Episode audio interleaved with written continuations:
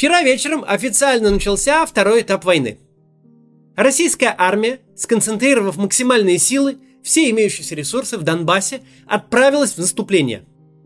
Одновременно с этим сирены воздушной тревоги включились по всей Украине. На момент записи ролика прошло два часа всего с выступления Владимира Зеленского. И пока у нас есть лишь протокольные сообщения о старте активных боев без каких-то значимых подробностей. Возможно, что сейчас известно уже больше, но об этом будем говорить уже завтра. Единственное, что понятно прямо сейчас, смена российского командования вовсе не изменила тактику войск. Имея перед собой огромную и укрепленную группировку украинских войск, российская страна самоотверженно занята разрушением городов и убийством мирных жителей максимально далеко от фронта. Не очень понятно, чем бомбежка Львова может помочь наступлением в Донбассе, но это происходит – Знакомые с историей люди мрачно шутили в самом начале о том, что нынешняя война – это план Барбаросса по нападению Германии на СССР в ускоренной перемотке, где месяц идет за год. Ко второй половине апреля параллели становятся уже пугающими. И не только в части зверств на оккупированных территориях, о которых приходит все больше подробностей, но и в части военной стратегии. Наступление с трех направлений провалилось, Столица, которой уже было подошли на расстоянии винтовочного выстрела, отбита. Теперь противник сжал силы в кулак для нового броска уже на юге. У немцев был Сталинград, у российских войск Донбасс. Потому как пугающих параллелей действительно слишком много, начиная с этих ужасающих букв Z, которые просто не могут не вызвать отторжения чисто на ассоциативном уровне у каждого, для кого история мировой войны не пустой звук – и заканчивая вольными или нет, но прямыми текстуальными заимствованиями российских спикеров у классиков национал-социализма. Пересечения не только эстетические, они вполне практические. Все те истории про изнасилование, про фильтрационные лагеря, про казнь мужчин, совершенно все, что мы каждый день узнаем из расследований независимых СМИ, и это, если не знать, что это документ сегодняшнего дня, буквально повторяет советскую военную прозу про оккупантов, партизан и подполье. Именно поэтому уместно поговорить о том, почему, замахнувшись на лавры Гитлера, путинский режим с его задачами не очень-то справляется. Проводить параллели между путинской Россией и гитлеровской Германией занятие достаточно увлекательное. Внешне их действительно много, от бомбардировок Киева в 4 часа утра до символики, напоминающей половину свастики. Немцам в 1939 году войну и массовые убийства объясняли как полную необходимость, что Германия без этого не сможет стать великой страной, что евреи плетут мировой заговор и нужно их остановить, что все страны объединились против Рейха и надо дать им отпор. Это не Германия типа развязала войну, это так само получилось. Виноваты другие, а победить в этой войне надо любой ценой, потому что это вопрос жизни и смерти. Ничего не напоминает? Ровно то же самое сейчас э, российская пропаганда от телеведущих до Александра Лукашенко рассказывает – Типа, что войну развязала не Россия, что не было выбора, что Украина сама собиралась напасть первой. И если бы за 6 часов до операции не был нанесен превентивный удар по позициям, четыре позиции, я сейчас покажу, карту привез, они бы атаковали наши войска Беларуси и России, которые были на учениях. Поэтому не мы развязали эту войну, у нас совесть чиста. Однако, если посмотреть, что называется под капот, то окажется, что различий между режимами намного больше, чем сходства. И главное из них лежит в идеологии. Если вы немец, живущий в 1939 году, то прекрасно понимаете, почему Германия напала на Польшу. Вы можете быть с этим согласны или не согласны, но сам вопрос «зачем» для вас не стоит. Вся предшествующая политика Гитлера вела к этому – он ни единого дня не скрывал своих намерений обеспечить для немцев жизненное пространство на Востоке. Наоборот, черным по белому писал об этом в Майнкампф, своем программном произведении. Точно так же, если вы живете в Бремене или Мюнхене 1939 года, у вас не возникает вопроса, почему закрылась еврейская лавочка на первом этаже и куда пропал ее хозяин вместе со всей своей семьей. Опять же, вы можете это поддерживать или втайне ужасаться, но сам факт преследования евреев прямо и открыто заложен в нацистской идеологии, никто его не скрывает. Нацизм имел в своей основе очень четкую идеологию. Она была бесчеловечной и преступной, подразумевала дискриминацию, преследование и физическое уничтожение людей по принципу принадлежности к определенным нациям. Она пропагандировала, что один человек имеет превосходство над другим просто из-за цвета кожи или формы черепа. При этом нацизм, как и большевизм, имел солидную псевдонаучную основу. У обеих этих идеологий были свои теоретики, пророки и священные книги. Эти теоретики, пророки и книги объявлялись единственно верными и не подлежали критическому анализу. Помните, учение, учение Маркса всесильно, потому что оно верно. Так вот, поэтому внешняя экспансия гитлеровской Германии и СССР была неизбежна. Она проистекала из описанной классиками необходимости бороться за господство германской расы и мировую пролетарскую революцию, соответственно. Гитлер приступил к так называемому собиранию земель сразу после прихода к власти. Первое время ему удавалось сделать это бескровно. А как только аннексии чужих территорий перестали сходить фюреру с рук, он развязал мировую войну. Советская Россия тоже начала свои войны не при Сталине, а намного раньше, еще в 1920 году вступив в конфликт с Польшей. Совсем не случайно на гербе СССР серп и молот были изображены на фоне всего земного шара, а официальный девиз страны Советов гласил «Пролетарии всех стран, соединяйтесь». СССР собирался управлять всем миром, и идеология была настроена именно на это. Давайте снова влезем в ботинки немца, живущего в 1939 году. Мы легко можем понять, почему он активно поддерживает власть и бежит вступать в вермахт. Он увидел, как всего за 6 лет нацисты превратили разоренную, униженную страну в одного из мировых лидеров – Вполне логично поверить в то, что их идеология верна, раз она дает такие впечатляющие результаты. Это потом наступит жестокое похмелье, но пока он вполне искренне поддерживает Гитлера и с гордостью, а главное абсолютно добровольно, надевает на рукав повязку со свастикой. У нынешней России никакой идеологии нет – Сейчас поясню, поговорим про Россию, но сначала прервемся на рекламу. Напоминаю, что мы и в такие ролики ставим рекламу, чтобы редакция могла существовать и продолжать все это записывать. В марте этого года мы увидели, как компании отчаянно пытаются перестроиться на новые рельсы продвижения. Не у всех это получилось, компании попросту не были готовы к внезапному изменению маркетинговых инструментов. Интернет бесценен для продвижения бизнеса, но не хватает специалистов, которые знают, как эффективно использовать доступные каналы продвижения. Средняя зарплата специалиста по интернет-маркетингу сейчас составляет около 120-130 тысяч рублей, а количество вакансий выросло процентов на 20. Профессия востребованная и очень актуальная. Освоить ее можно на курсе «Интернет-маркетолог» от Skill Factory. На курсе вы получите только актуальные знания и практику – Сейчас многое меняется, и Skill Factory обновили свой курс под новые реалии интернет-маркетинга в 2022 году.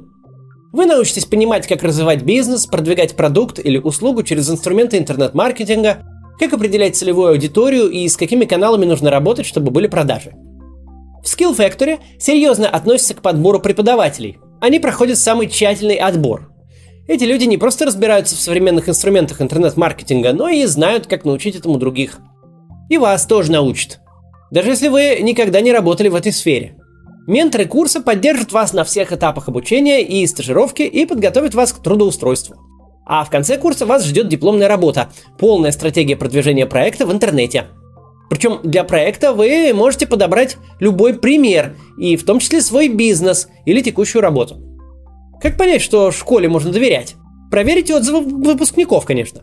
Причем Лучше на сторонних и независимых сайтах для объективности. У Skill Factory высокие средние оценки 4,7 из 5. Записаться на курс можно по ссылке в описании. Переходите и осваивайте востребованную профессию интернет-маркетолога. А с промокодом CATS вам будет еще и скидка в 45%. Продолжим. У нынешней России никакой идеологии нет.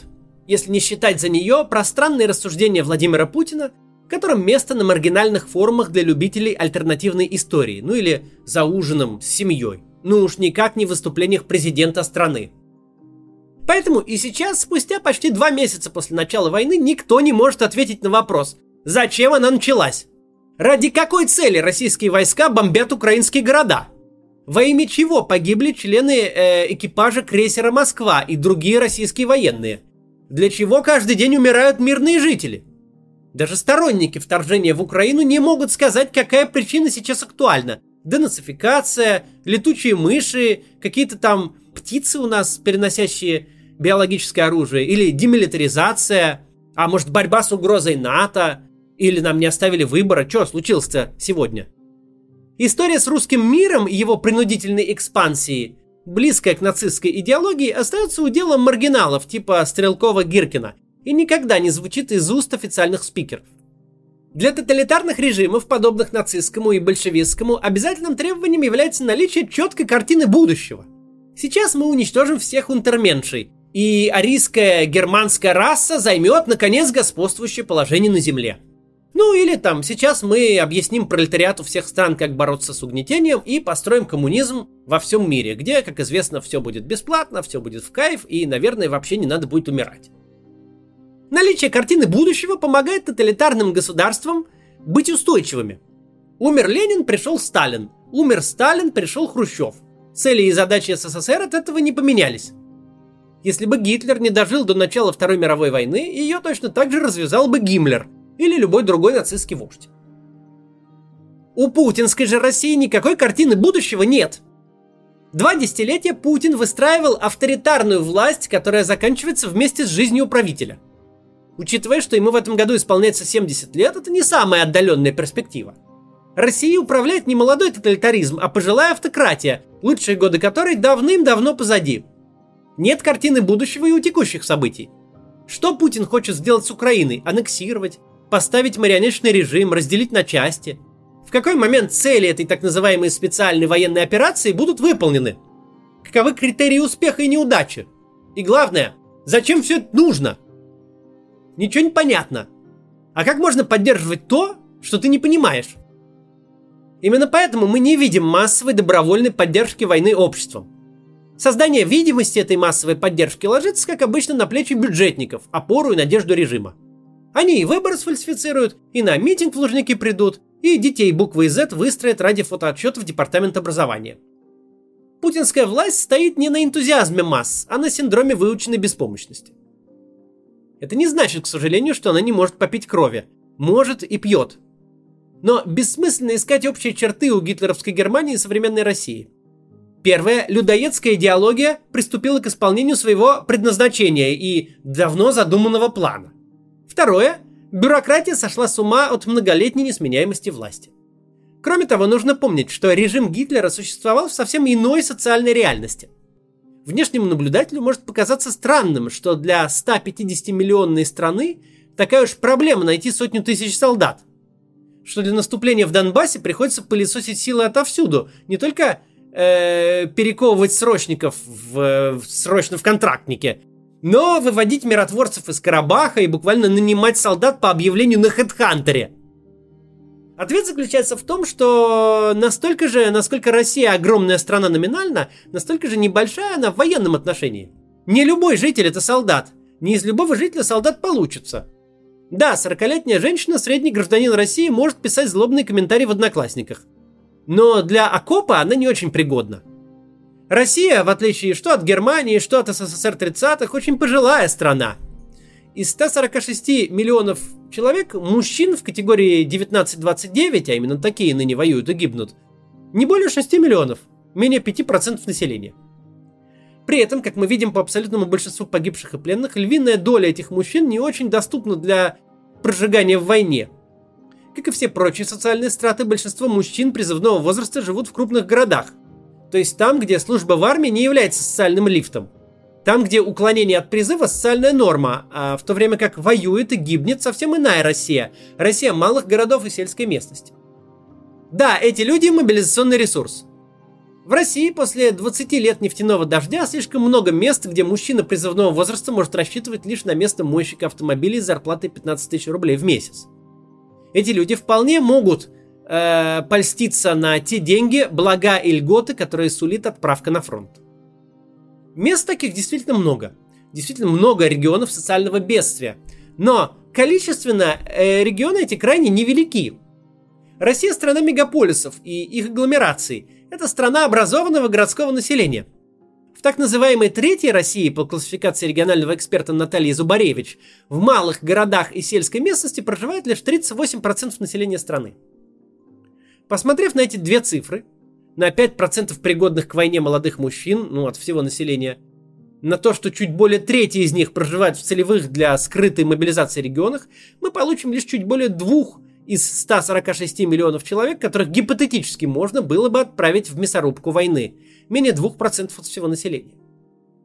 Задействованные силы и потери не кажутся такими уж страшными на фоне страны в целом, но это только на фоне всей страны. От младенцев до пенсионеров. Когда же мы выделяем из нее ту полувозрастную и социальную страту, которая реально воюет, когда мы берем юношей из малых городов, поселков и деревень, которые смотрят на нас с фотографий военных билетов, то жертвы приобретают совсем иной масштаб, а причины дефицита ресурсов и войны с срочниками становятся предельно ясны. Ни у нацистской Германии, ни у сталинского СССР не было таких проблем. Это были две страны с очень молодым населением. Страны стремительной индустриализации, когда идет быстрый переток населения из села в город. Когда есть огромный избыток молодых мужчин, для которых служба в армии, несмотря на риск, это реальный шанс сделать карьеру и вырваться из нищеты. Об избытке глубинного народа, который сидит на заваленке, лаптем щи хлебает, всецело поддерживает Путина, мечтает о геополитических победах и хочет за них умереть, могут фантазировать только отставные политтехнологи. В реальности страта, для которой взять в руки автомат хорошая стратегия в жизни, существует, но совершенно не является значительной. Ее просто нет в тех количествах, которые нужны для фронтальной войны. Косплей всегда косплей – Костюм Супермена на фанате комиксов может выглядеть очень натурально. Свастики на городских улицах российских городов могут слишком напоминать Берлин в 39-м. Все можно наполнить самым мрачным символизмом и отсылками. Но точно так же, как фанату комиксов не стоит проверять свои сверхспособности через прыжок из окна, так и имитационному режиму не нужно играть в настоящий тоталитаризм. И то, и другое – самоубийство. Наше, однако, мудрое руководство решило попробовать. До завтра.